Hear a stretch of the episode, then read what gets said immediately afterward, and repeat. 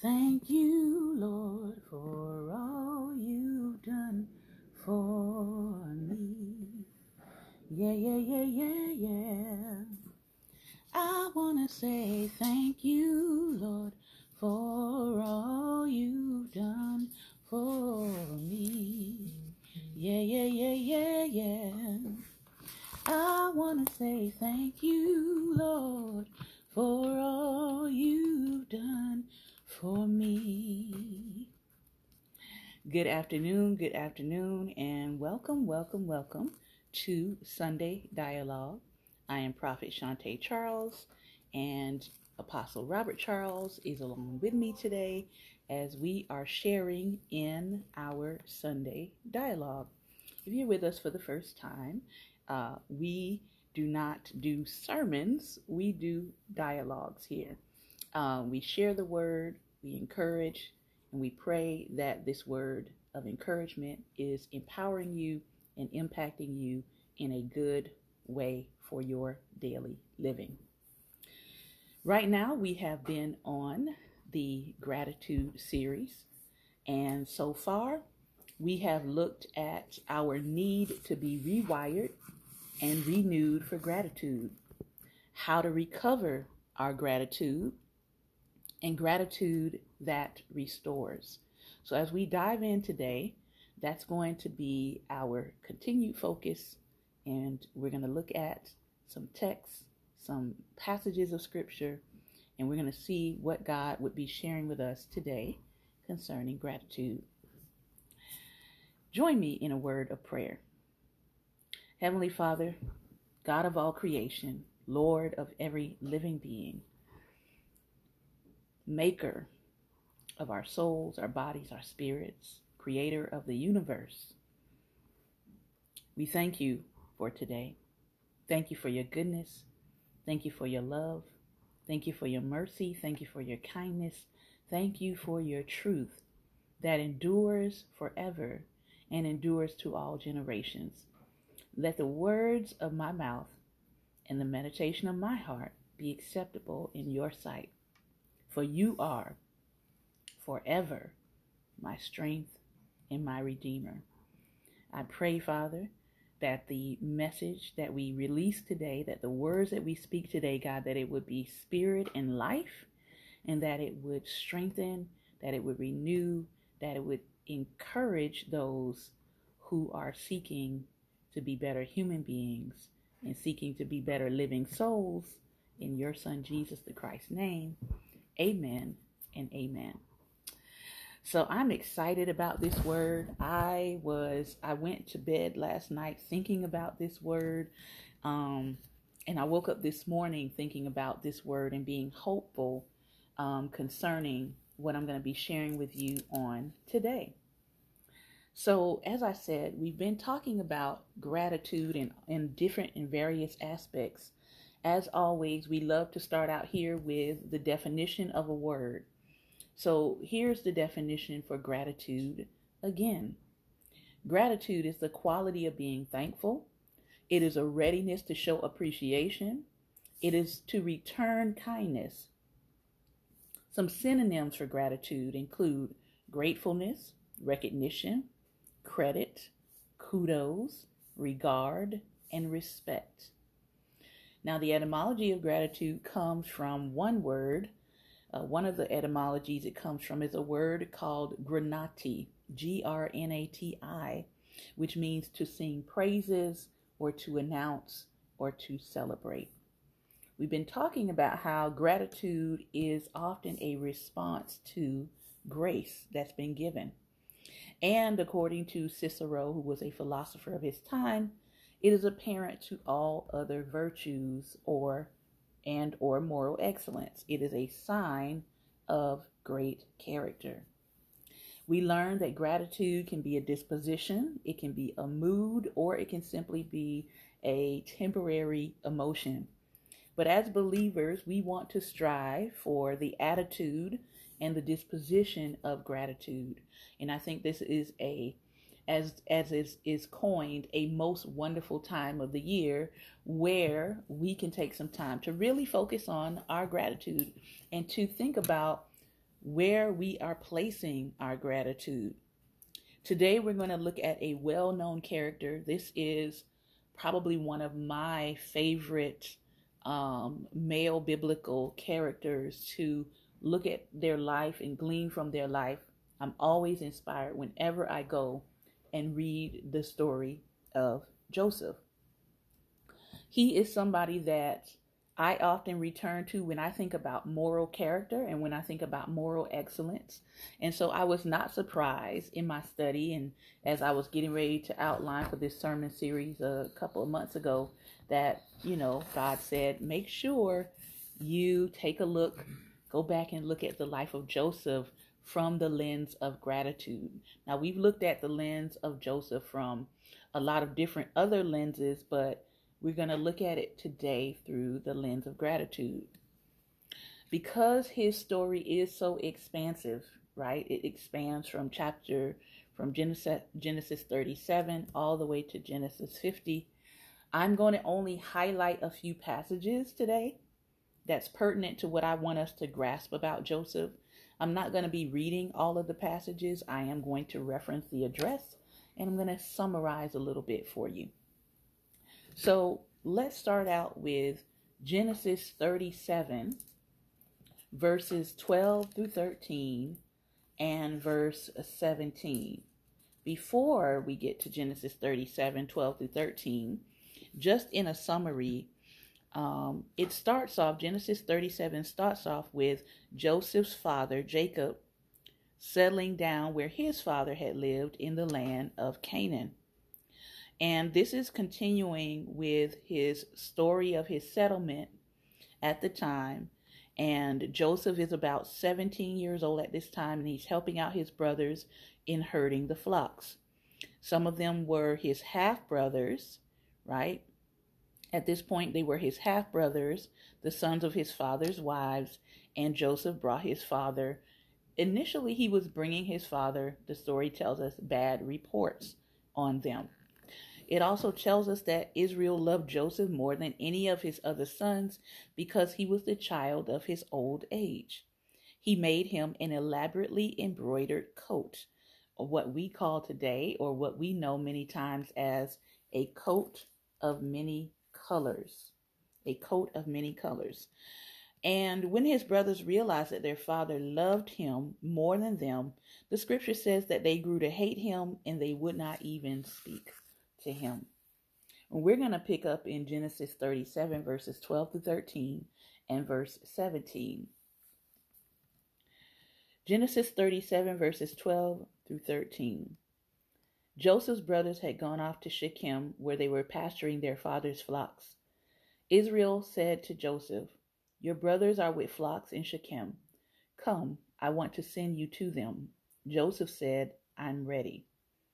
So Joseph is traveling and he is getting ready to do what he always has been doing at this point, right? This is standard operating procedure. He's simply going to do what he's always been doing, and that is giving a report or going to see what his brothers have accomplished and then giving that report to his father.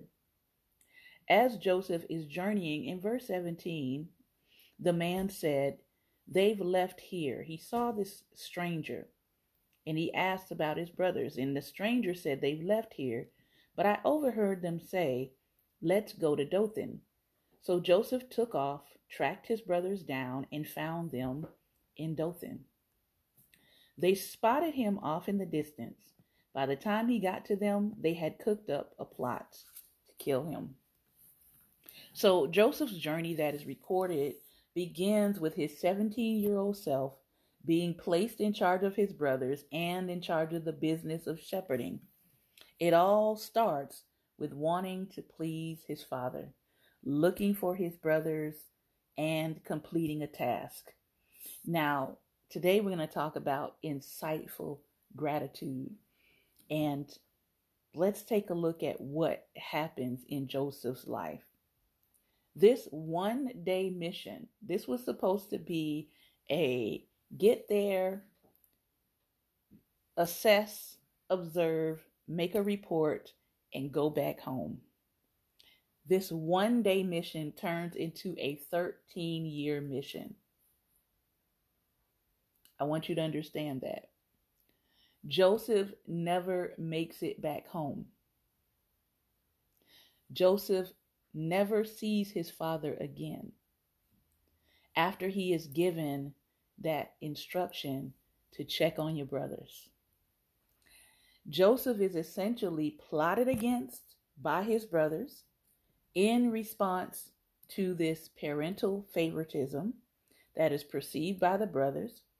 He is stripped of his symbol of authority, his coat of many colors. He is roughed up, being thrown into a pit, and then he is sold. Now we next come upon Joseph again in Genesis 39. And again, as I said, we won't be reading the entire text.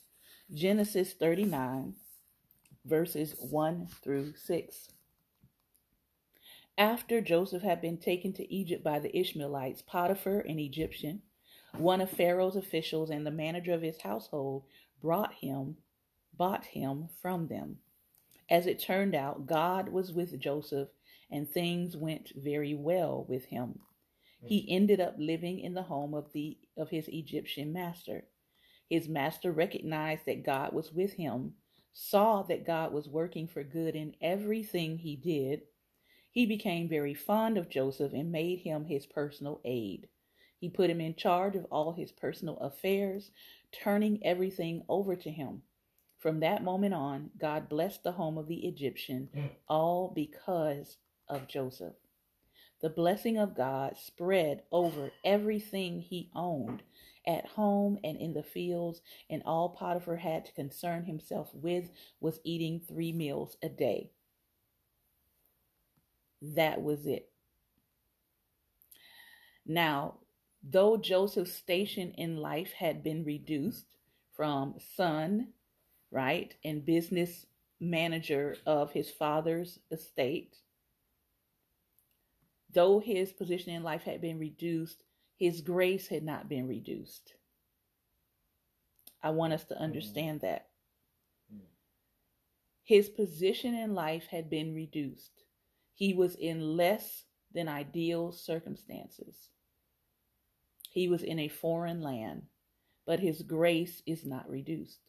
God is with him. And I want you to know that today that even wherever you are, your position might have just been reduced. There are a lot of people right now being laid off for the holidays. Their position has been reduced, but the grace of God is not reduced. Let's see what happens. Verse 11 through 15. Things are going well. God is with him. God is favoring this household. On one of these days, he came to the house to do his work, and none of the household servants happened to be there. Potiphar's wife grabbed him by his cloak, saying, Sleep with me. He left his coat in her hand and ran out of the house. When she realized that he had left his coat in her hand and run outside, she called to her house servants, Look, this Hebrew shows up before you know it. He's trying to seduce us. He tried to make love to me, but I yelled as loud as I could. With all my yelling and screaming, he left his coat beside me here and ran outside. So Joseph might have a reduced position in life, but the grace of God is not reduced in his life. The grace of God is still working in and through Joseph. The grace of God is still upon his life. Good afternoon. So we see now that he is set up and he's accused of sexual misconduct and he is subsequently imprisoned for a crime that he did not commit. But let's see what happens. Verses 19 through 23. When his master had heard his wife's story, telling him these are the things your slave did to me. He was furious. Joseph's master took him and threw him into the jail where the king's prisoners were locked up. But there in jail, God was still with Joseph. Again, his position, according to life, gets reduced, but God is still with Joseph. He reaches out in kindness to him. He put him on good terms with the head jailer. The head jailer put Joseph in charge of all the prisoners. He ended up managing the whole operation. The head jailer gave Joseph free rein, never even checked on him because God was with him. Whatever he did, God made sure it worked out for the best. Do you know that there is no position in life that can reduce your grace with God? There is no person who can reduce your grace with God. People will try. oh, yeah, they will try. But the grace of God was with him. God was with him wherever he was, whether it was the highest heights or whether it was the deepest depths, orchestrated sometimes by human beings, right? We see initially it was the jealousy of the brothers, right? And then there was a sexual motive happening with Potiphar's wife. Whatever the thing was, it did not stop the grace of God. It did not stop what God was planning to do in Joseph's life. So I want us to think about that. He was promoted and put in charge. While Joseph is in jail, he assists the prisoners by using his gifts but as we know with human beings, we have a tendency to forget things, right? And so he is forgotten by the man that he reaches out to to say, Hey, remember me. I was put in here. I was innocent for why I was put in here. But remember me when you get out. And what does that man do? He does what a lot of human beings do. We forget. He forgot. But guess what? God was still with Joseph. Let's look at chapter 41, verses 1 through 4. Genesis 41, 1 through 4. Two years passed, and Pharaoh had a dream. He was standing by the Nile River. Seven cows came up out of the Nile, all shimmering with health, and grazed on the marsh grass. Then seven other cows, all skin and bones, came up out of the river after them and stood by them on the bank of the Nile. The skinny cows ate the seven healthy cows. Then Pharaoh woke up. After two years of Joseph helping out those who he had helped out and interpreted dreams for in the prison, this dream comes up and it becomes a national concern because the leader of a nation is concerned and he cannot get an answer to his dream.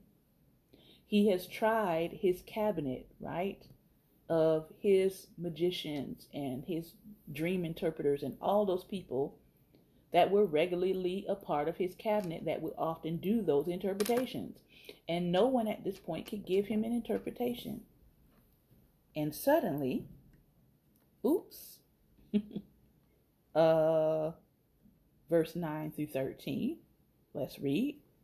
The head cupbearer spoke up and said to Pharaoh, I just now remembered something. What a human thing to do. It slipped my mind, but it finally came back. I just now remembered something. I'm sorry. I should have told you this long ago. Once, when Pharaoh got angry with his servants, he locked me up and the head baker in the house of the captain of the guard. We both had dreams on the same night, each dream with its own meaning. It so happened that there was a young Hebrew slave there with us. He belonged to the captain of the guard. We told him our dreams, and he interpreted them for us, each dream separately. Things turned out just as he interpreted. I was returned to my position, and the head baker was impaled. Now, in all honesty, come on, when we've had something bad or traumatic happen to us, we tend to want to put that in the back of our minds with whoever was a part of it or whoever was connected to it. So I don't blame this. I don't blame uh, him for forgetting Joseph in that moment because his life was on the line, you know. And so that was probably his traumatic experience. I'm going to, I'm out of it. My life is spared. I'm back in the palace. I'm going to forget about everything in that moment and it's probably not something that I want to bring back up to the Pharaoh to remind him of how angry he was with me. So, you know, I'm going to table or I'm going to suppress that thought. But here in this moment, right, that memory comes up. That memory kicks in to say, oh, I know somebody who might be able to help us. Let's bring him to the forefront. And so what happens? Verse 14 Pharaoh at once sent for Joseph. They brought him on the run from the jail cell. He cut his hair, he put on clean clothes, and came to Pharaoh. And one of the things, as they say, is what? The rest is history. Joseph is sent for. He delivers the answer that is needed. And that one answer, that one on the job, that one keep your skills fresh and your gifts sharp answer changes his trajectory forever. God allows him to come before one person to perform one skill, and that one skill changes his trajectory forever. Now, the question is prophetically, are you ready for that kind of presentation? Are you ready for that one moment that your life, that your skill set might have been building up to that changes your entire life forever? That changes your trajectory forever because that's what happens in Joseph's case. Remember, God has been with Joseph this entire time. He's been with Joseph every step of the way. So as Joseph begins to interpret, he not only gives, he not only tells him the dream, he interprets the dream, and then he not only interprets the dream, but he also releases strategy for the dream. Because, yes, I can give you interpretation, but after I interpret it, what do I do now? What's the strategy moving forward? So, Pharaoh recognizes that, man, we've got something unique here. We've got something special here in Joseph. And what does he say? Verses 39 and 40. So Pharaoh said to Joseph, You're the man for us. God has given you the inside story. No one is qualified as you in experience and wisdom. From now on, you're in charge of my affairs. All my people will report to you. Only as king will I be over you. And there is a point in their relationship where Pharaoh actually refers to Joseph as his father. But that's another message. So God has given him the inside story. He has given him an insight that's going to help the entire nation. The Pharaoh tells him, You have an experience and you have a wisdom. And you know, I've read this more than once. But then I had to stop and say, Well, where did he get all this experience and wisdom that Pharaoh is talking about? I was like, wait a minute. Okay. At 17, he didn't have the experience and the wisdom. At 17, yes, he was in his father's house. He was over his father's flock. He was giving reports on his brothers. So, where does Joseph gather this wisdom and this experience of and know how of what to do? Well, in his father's house, he was overseeing animals. But in Potiphar's house, he's overseeing an estate. He's overseeing a household. He's overseeing land. He's overseeing people. And in prison, he's overseeing people from all walks of life. He's overseeing the poor. He's overseeing uh, those from the king's palace because he was in the king's prison. So he's gathering this experience and this wisdom through what he is going through. And sometimes we discount our process because we're trying to get to our purpose. We're trying to get to our destination. And sometimes we discount what we are learning in our journey and what we're learning along the way. Joseph is, in fact, enrolled in Pitt University, and he does not quite understand that at this point, right? It could have been, as many of us, when we experience things or when we go through things and we feel like we're not at the place that we should be at, when we feel like we're not in the position in which we should be at, when we feel like instead of promoting or moving higher or excelling, we feel like we're being pushed down or suppressed or moving backwards. It could have felt like he was sinking lower and lower in life. You go from your father's house to being a servant in a stranger's house to then being accused after you're doing all you know to do, right? To serve that person in excellence and with good character. And your thanks for that is to get falsely accused and put into prison. Like that is not what people sign up for, right? Nobody signs up for the exact opposite happening in their life, contradictory to what they're putting out, right? So he could have been feeling like, uh-uh, I'm sinking in life. But nevertheless, God was with him. God was there. It seems like an obvious oxymoron that if God is with me, why am I in enslavement? If God is with me, why am I in a prison? Neither one of these things were because I actively did something, right?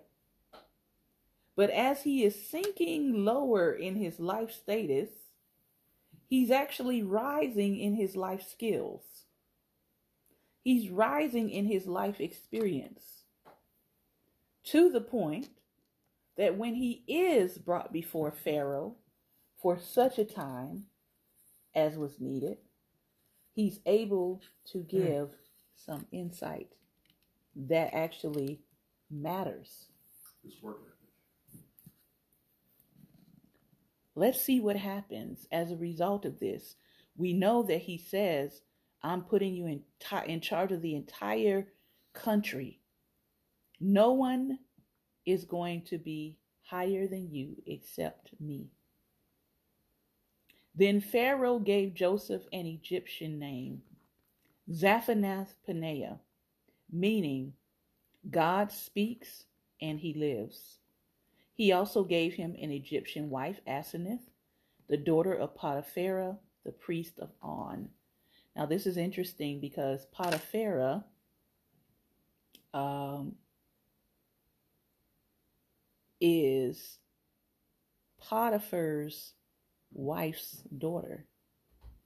Hmm. So Potiphar, again, the scripture tells us that he reached out to him in kindness when he was in the prison. He reaches out to him in kindness. And now Joseph essentially becomes his son in law. Mm-hmm. And in verse 46, it says Joseph was 30 years old when he went to work for Pharaoh, the king of Egypt. As soon as Joseph left Pharaoh's presence, he began his work in Egypt. There was not a break in the work. He went from getting cleaned up, being presented before Pharaoh, and given a wife and given an assignment. That's a quick turnaround. So we know from 17 to 30, 13 years, Joseph has been gleaning and he's been gathering experience and wisdom. That name, Zaphenath God speaks and he lives. Joseph embodies the voice of God in his role to the nation of Egypt. He is there to show that there is a living God providing directions to save a people. So it was a very appropriate name to be given to him. We know that Joseph becomes second in command, and then he reunites with his dubious brothers, but only after vetting and testing their hearts. He's reunited eventually with his father, and he saves the nation and the known world at the time from famine.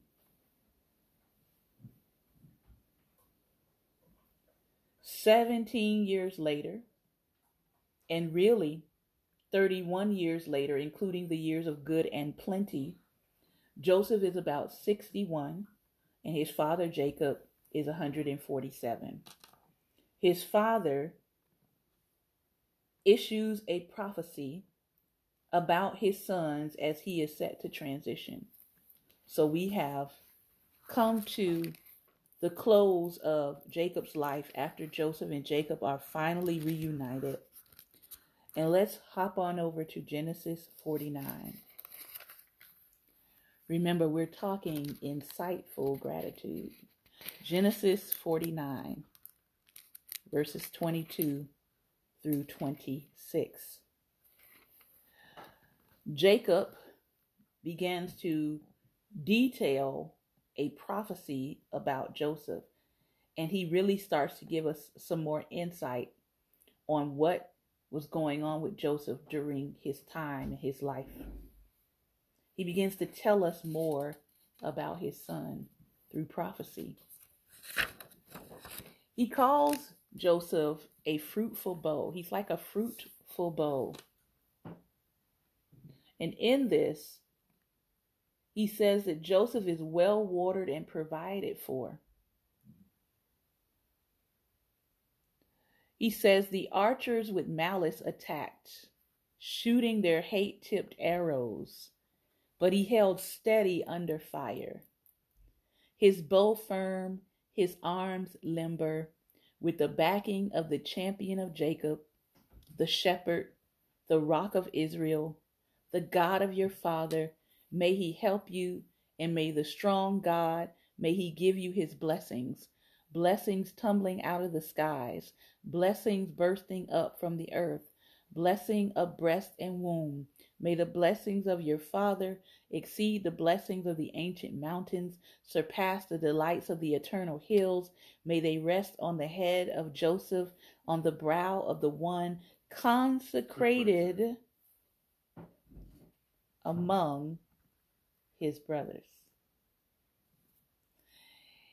His father tells us that Joseph was well watered and he was provided for, that he held steady under fire, that Joseph was clear and consistent with God. He was constant with, with God. He was God's servant in everybody's house.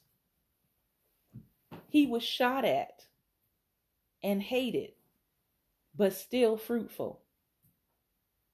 Uh oh.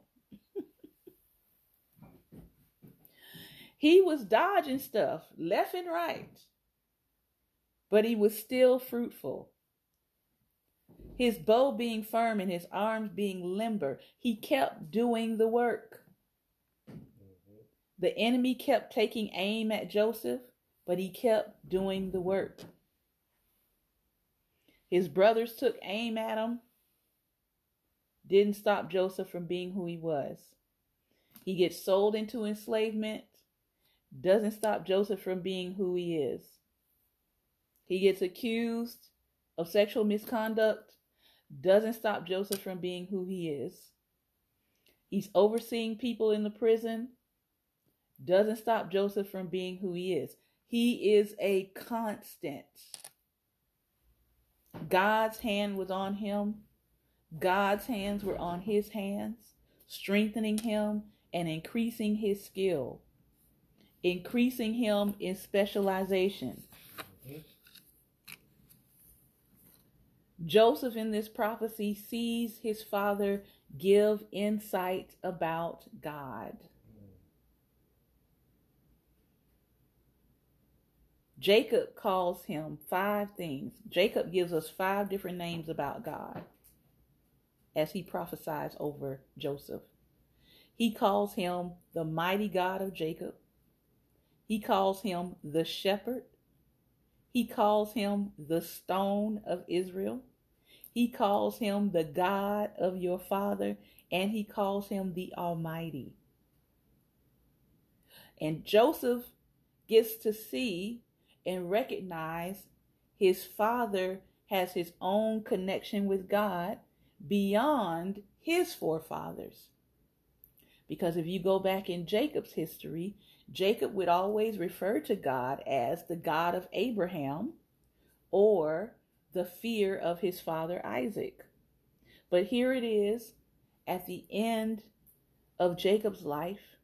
He's had 17 years of living in Egypt under his son's authority, under his son's rule, and he has come to know God in a personal way for himself. What a blessing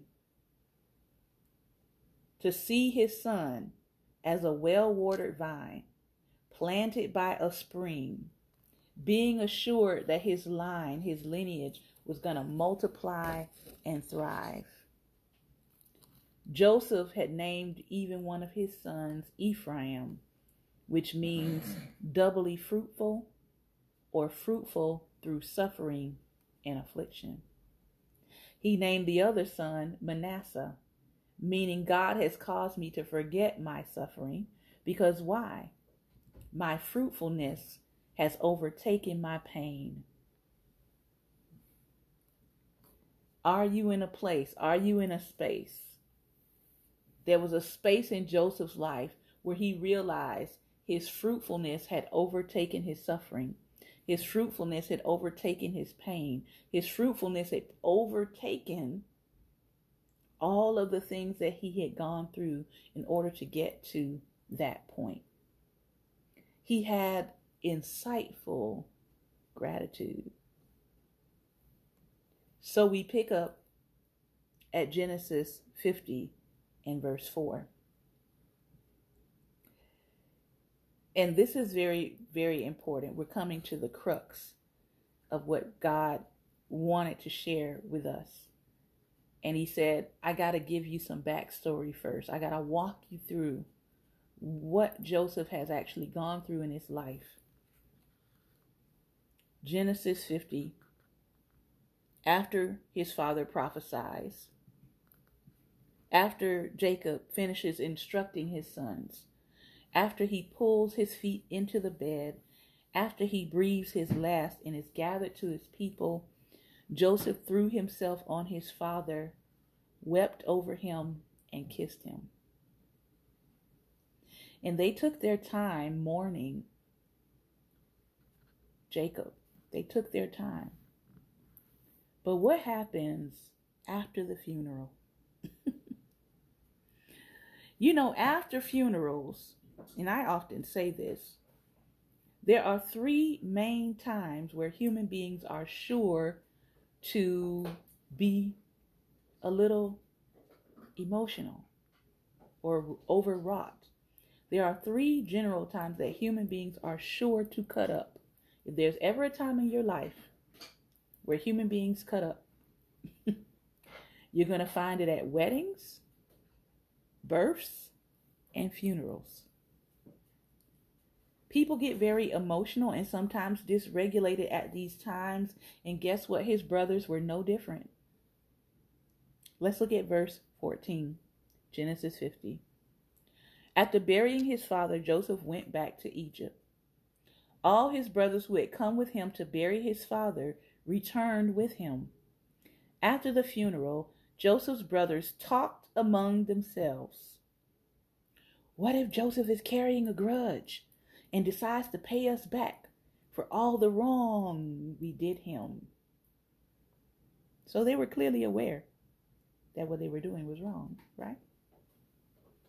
They started talking amongst themselves. Daddy is gone. Joseph may have been the only, he may have only been good to us on account of our father. We know people like that. We know relatives like that, right? That only treat you good when your parents are around. but when they're not, they're they're they're they're not doing you well, right? So they thought to themselves, maybe Joseph is only good to us on account of our dad, but our dad's gone now. What's stopping Joseph? What's stopping Joseph from doing unto us as we did unto him? What if Joseph is carrying a grudge and decides to pay us back? Now, mind you, it has been 24 years since everything went down between Joseph and his brothers but their conscience was still eating away at them because they had not cleared it. 24 years. Think about that. They were so worried about a non existent grudge that gratitude was not even on their minds. God had delivered them from famine. God had delivered the nation of Israel, and at the time when they came to Egypt, there were 70 souls that came. God had delivered them as a nation and as a people from extinction by famine. And the only thing that they can think about is whether or not their brother has a grudge against them. 24 years later. So now I got to ask the question what have they been living in? Where has their mind been? They were held captive by their worry and their past misdeeds. They were not even enjoying the land of plenty. Will you let worry rob you today of what you could be enjoying right now in the present? These brothers then put together a bogus statement. Let's look at this statement that they sent to Joseph. So they sent Joseph a message. Before his death, your father gave this command Tell Joseph, forgive your brother's sin, all that wrongdoing they did treat you very badly. Will you do it? Will you forgive the sins of the servants of your father's God? When Joseph received their message, he wept. I can imagine why he would weep. Hmm. It's been 24 years and they are still living in fear of retribution.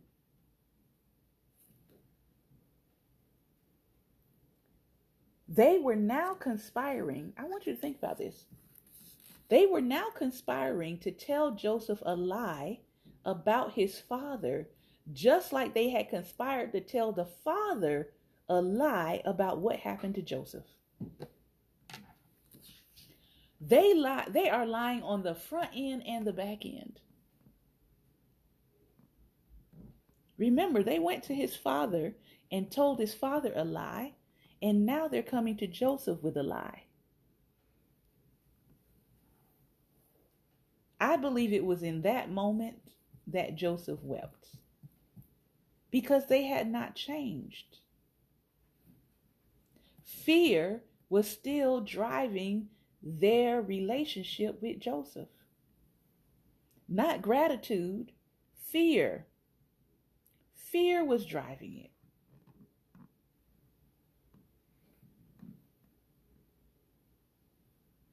Verse 18 Then the brothers went in person to him, threw themselves on the ground before him, and said, We'll be your slaves. That's how we know their mind has not shifted. Their mind did not change. They still don't see themselves as brothers.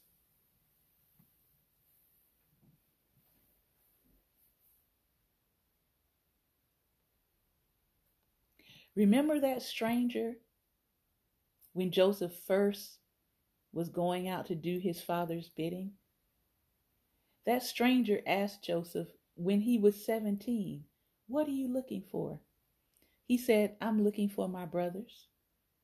Here it is. Joseph is still looking for his brothers. Because they still don't see him as a brother.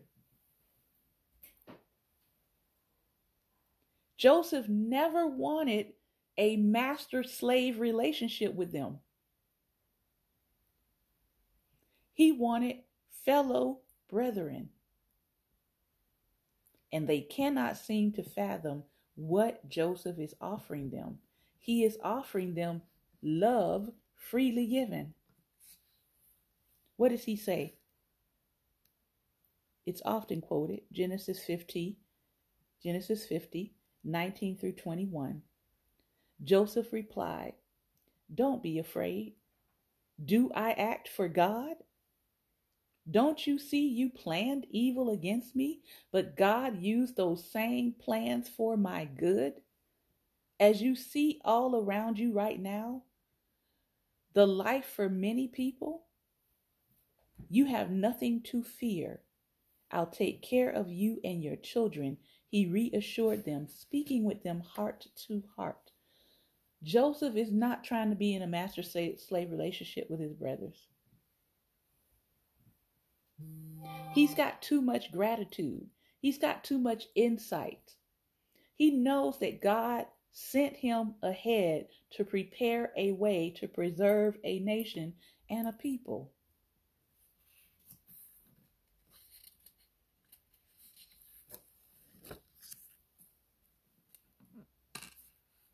Joseph had something that his brothers, it seems as if, they never picked up on, and that was insight. You planned it for evil, and God used that same thing for my good. I've got insight. That's why I've got gratitude. I know what I was sent here to do. I might not have known it at 17. I might not have known it at 20. I might not have known it at 29. But when he hits 30 and he is ushered into a plan that preserves a nation, he's very clear on what he was sent to do. And I want to encourage people today. I want you to ask your creator for insight Give me insight on what I am sent here to do. Let me be clear on what I am sent here to do, regardless of how anybody feels about it, regardless of whether or not somebody congratulates me on it, regardless of if people come around or they don't come around on it. I want to make sure I am clear on what I am sent here to do. I'm quite sure when Joseph gets thrown into a pit and then pulled out only to be sent and shifted off into slavery, he probably thought his life was over, right? That maybe he would just be placed into obscurity, never to be heard from again. But we know that God was with him. He was sending Joseph as a seed in the ground of Egypt to grow up into a harvest, not just for the nation of Egypt, but also for the nation of Israel. He tells them, Have nothing to fear. He spoke with them heart to heart. Now we know that the scripture says here that Joseph lived 110 years and he saw to his third generation. That means he saw to his great great grandchildren. He ends his life prophesying to them. He has so much insight, Joseph does, that he prophesies to them, and this is what he says. At the end of his life, Joseph said to his brothers, Genesis 50, verse 24, I am ready to die. God will most certainly pay you a visit and take you out of this land and back to the land he so prom- solemnly promised to Abraham, Isaac, and Jacob. Then Joseph made the sons of Israel promise under oath when God makes his visitation, make sure you take my bones with you as you leave here. He died at the age of 110. They embalmed him and placed him in a coffin in Egypt. And guess what? Exodus 13, verse 19, tells us that as they were leaving, Moses took the bones of Joseph with him. Do you know how long ago that you know how much time would pass? 430 years. Joseph could see centuries into the future to tell them God's going to pay you a visit. when he does, make sure you take me with you. Do not leave my bones in this place. I think that's so powerful that on his deathbed that he is able to give instruction, that he's able to give wisdom, that he's able to give insight that guides his generations forward and becomes a marker for them when it is time for them to make their exit and their exodus. I can't even explain how powerful that is, but it's powerful. What an insight. What oral history had to be told and had to be held onto and had to be passed down. What prophecy and memory and instruction to each generation and what follow through. Because it's not enough for Joseph to give that wisdom, give that instruction, give that prophecy, give that hope without having descendants to actually follow through on it which Moses actually does. Joseph shows us that our gratitude and our trust in God, even in hard and difficult times, can open up insight into our purpose. And not only our purpose, it can open up insight into our generation's purpose to come. Joseph, in every part of his life, was leading to an end, to a purpose, to a bigger and larger picture than just his personal agenda or even his family's agenda, but to the nation of Egypt and the nation forming of Israel. We want nation blessings. This is what the Lord told me to tell you as we close today. We want nation blessings, but we don't want to get out of our individualistic mind. We want the blessings but not the pressure. We don't want the arrows. We don't want the shots fired our way. But hear this today. If you hear nothing else, you cannot hold the blessings of gratitude and the grudges of hard circumstance at the same time. Mm-hmm. Grudges carry a burden that is heavy. His brothers expected him to still be holding a grudge. He could not hold grudge and gratitude. The burden of bitterness, the burden of resentment, the burden of regret. You have to decide what you want to hold gratitude or grudges, blessings or burdens. The scripture says, Cast your burden to the Lord and he will sustain you. He will never allow the righteous to be shaken. Psalm 55, verse 22. We see that picture in the life of Joseph. God sustained him. Joseph fully entrusted his outcome to God. His life of service was in God's hands.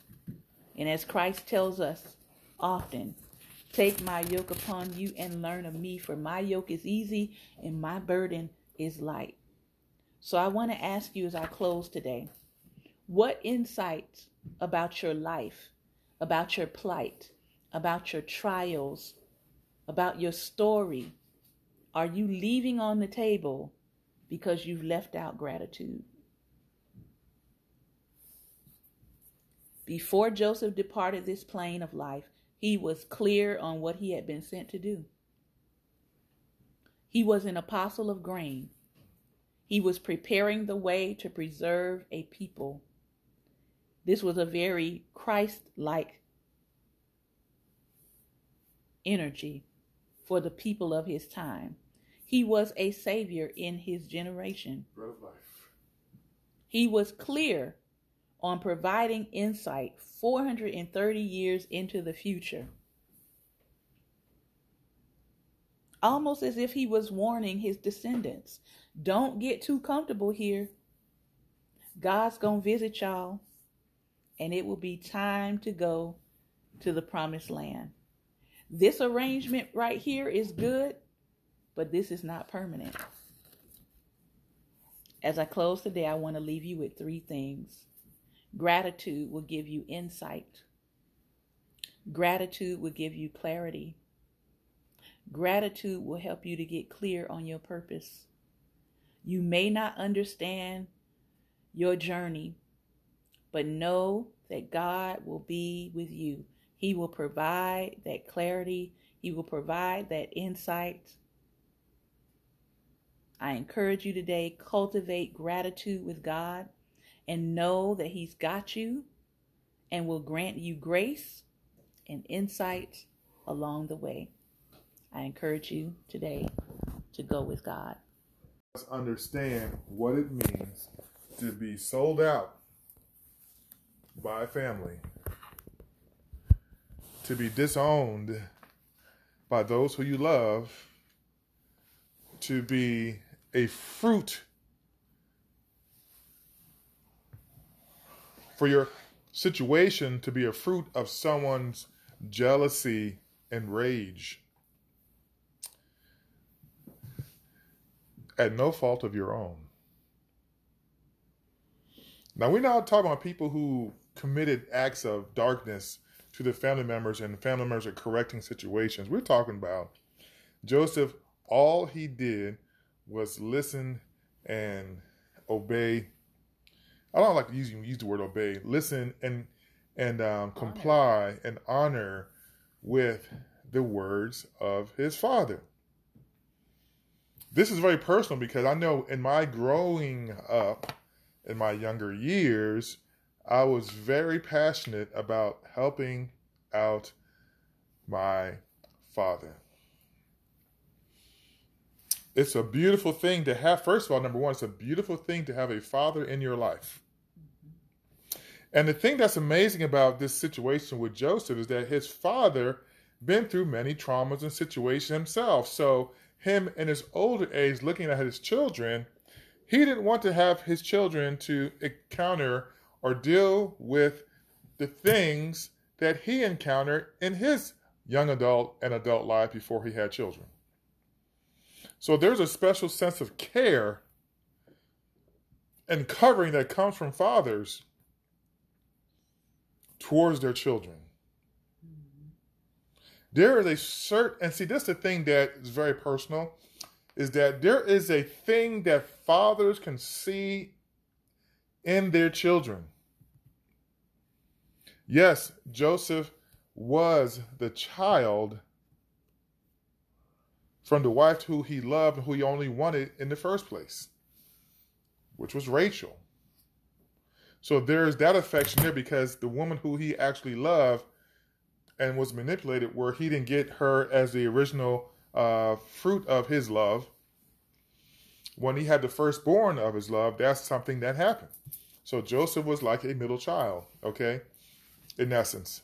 And so, therefore, when you see parents loving their children, you don't know what it took for those parents to encounter in their life to get to a position where they can do nothing but share the best of their heart for their children. Don't fault your parents for that. Some people feel your parents are protective. Some people feel your parents are, what do you call it, helicoptering or whatsoever, is the term I've heard with the different peers I have. But what happens, those parents, that love for that parent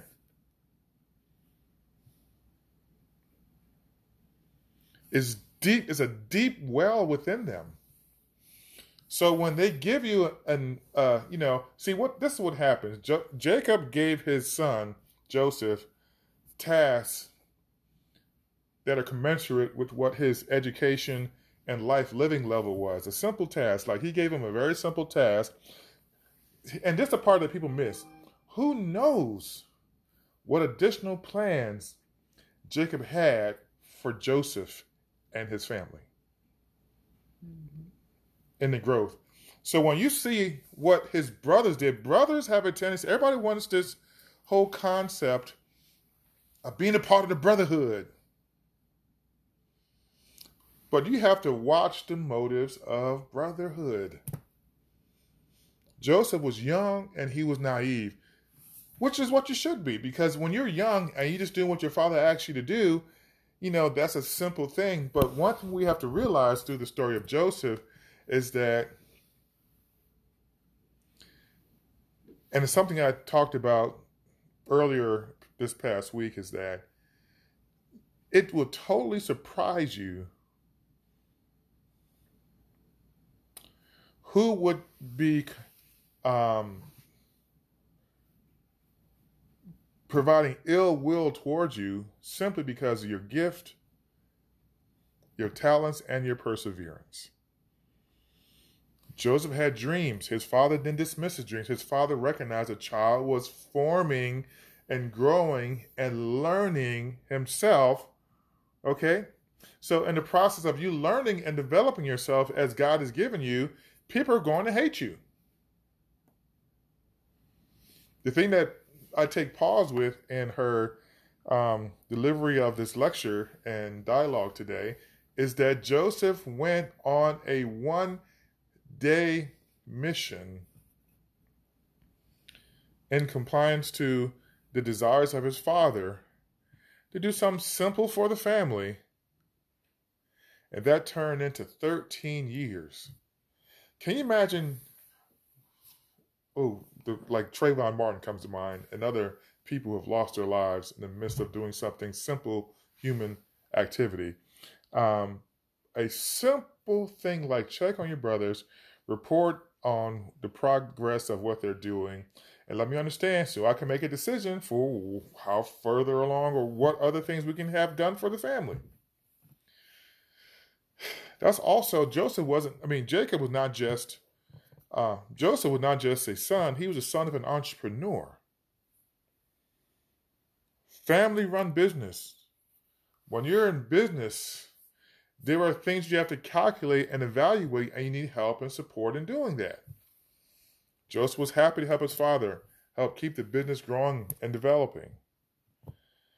But you can tell who does not have a heart for growth versus who does. Joseph had a heart for growth, his brothers did not because they were focused on the wrong thing.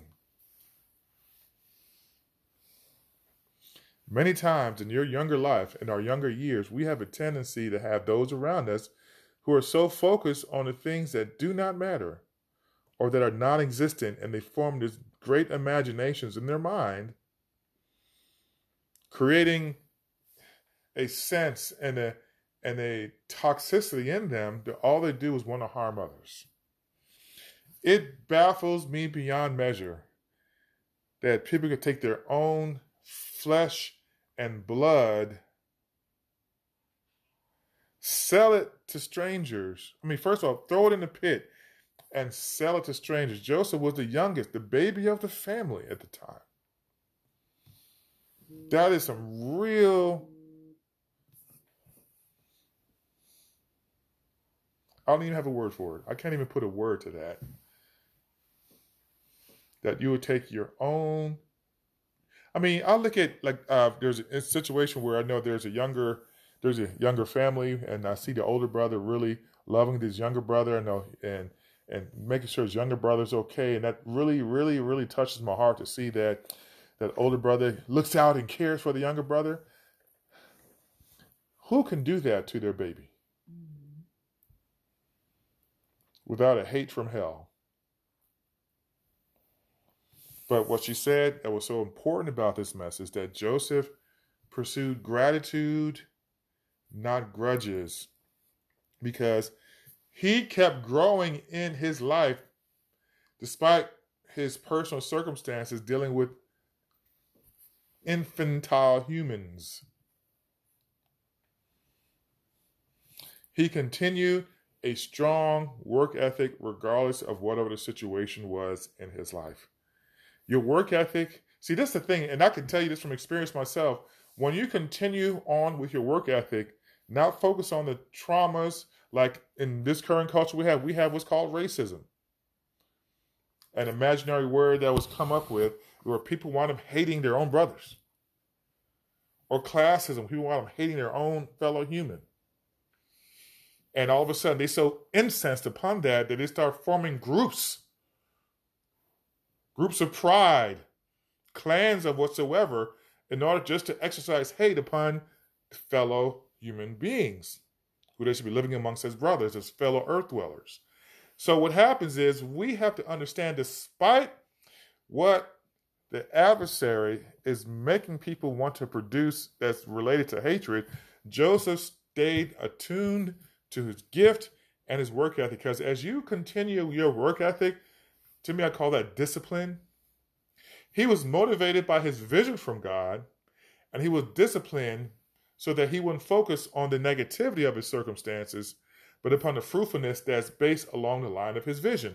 When you have a work ethic, all you you wind up seeing how your gifts grow. When you continue your work ethic, you start to see the growth and the gifting that you have inside because it starts to manifest when you stay disciplined with your work ethic. When I'm creating, when I'm designing, when I'm doing things, when I'm providing designs for these facilities for these clients, and I continue with my work ethic and stick to it. There are so many things that get revealed in my gifting that come out in what I'm doing. Because God is with me in that work ethic. And He's with He's the creator. He put I am in his image. So his creativity comes out through me. But the only way you see it manifest is if you stay committed to the work ethic and the call on your life. Amen. Long story short, because there's so much to get into here we have to understand that Joseph it's like you look at if you look at stocks and stocks and market, you have the bell curve. You got up, then you go down, and you go up. Joseph had the bell curve of bell curves. yeah. You know, you look at stocks and indexes. I mean, he was up with daddy, went down with brothers, down to, into enslavement, down even further into uh, imprisonment, but then skyrocketed. You think Amazon skyrocketed? You see some of these stocks that skyrocketed, a lot of these AI companies are skyrocketing. He skyrocketed with no down. There is no future down. What kind of stock market is that? That's called the God stock. When you commit to your creativity, oh, this from the Holy Spirit. When you commit to your work ethic and your creativity from on high, your stock continues to arise regardless of what market conditions are happening. Market conditions is the environments that are happening around you, the situation you, you, you find yourself embedded in. You continue to rise like the stock of God. But guess what? There's also other stocks. If you take stock in grudges and take stock in fear rather than gratitude, you will be, let me see, from 17 to 61. 17 to 20 is 3.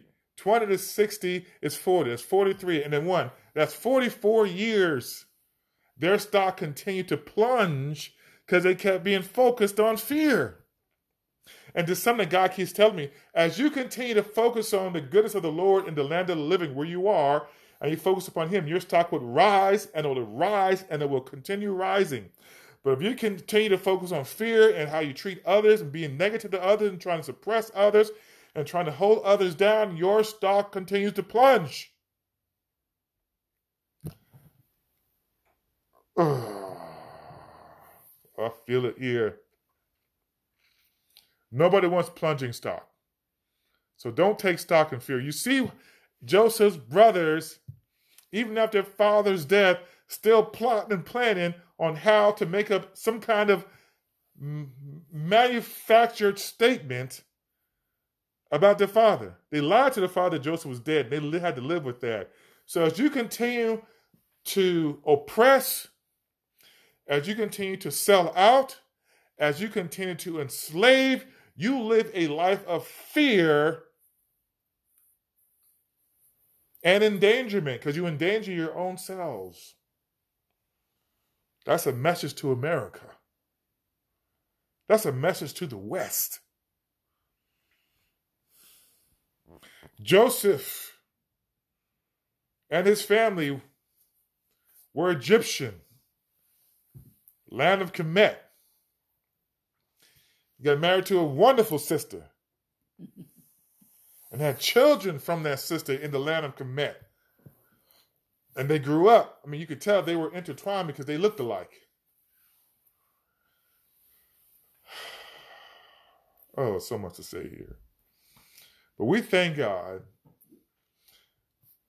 that even as Joseph said, Yes, I'm in Egypt, but I want you, when God comes and shows himself, and when the truth of abolition comes to our land, where we will not be dependent upon another nation. As we move forward, I want you to take my body and my bones and take it into this land of freedom mm-hmm. which really, really blesses my spirit because we're watching different documentaries and you see there was mass graves of those who were enslaved in this nation. And they were mass graves of where people were enslaved at. Can you imagine exhuming those bones and put it into a place of freedom? I designed a project where it was a, a garden of remembrance. It was a gigantic center for remembrance, okay? And can you just imagine there being like Byron Stevenson down in in um Bryan Stevenson mm-hmm. in Alabama? Uh, he started this process where you're taking people's bones and their memory and put it into a place of freedom. Mm-hmm. soil of freedom. So anyway, there's so much to say here. We thank God. I don't want to go off on another message here, but we thank God the way this young lady prophet is smiling at me I can feel gratitude just building up even in this environment here. So we bless God for you and let's just pray. I feel the colorfulness of God today. Bless God. Heavenly Father, we thank you for this word. We thank you for this message about gratitude. Father, simply help us to understand that no matter what human interaction of toxicity that tries to invade our lives, you are with us, and you cause our stock to grow. Help us to be patient as we watch our stocks grow, as we continue to invest in the gifts, skills, and talents that you give our lives. In the most precious name of Yeshua HaMashiach, Christ Jesus, we pray. Amen. Those who don't know Christ, those who don't know who the God of Abraham, Isaac, and Jacob is, not what politics is about, but the God of Abraham, Isaac, and Jacob, as it was from the original text and the authentic history at the time of the text, that that God is there for you to help you grow and win in all situations. So you keep winning, you keep focused on and being grat- in gratitude, and watch your life grow and develop in Jesus' name. Amen. God bless you. Da-da-da-da-da.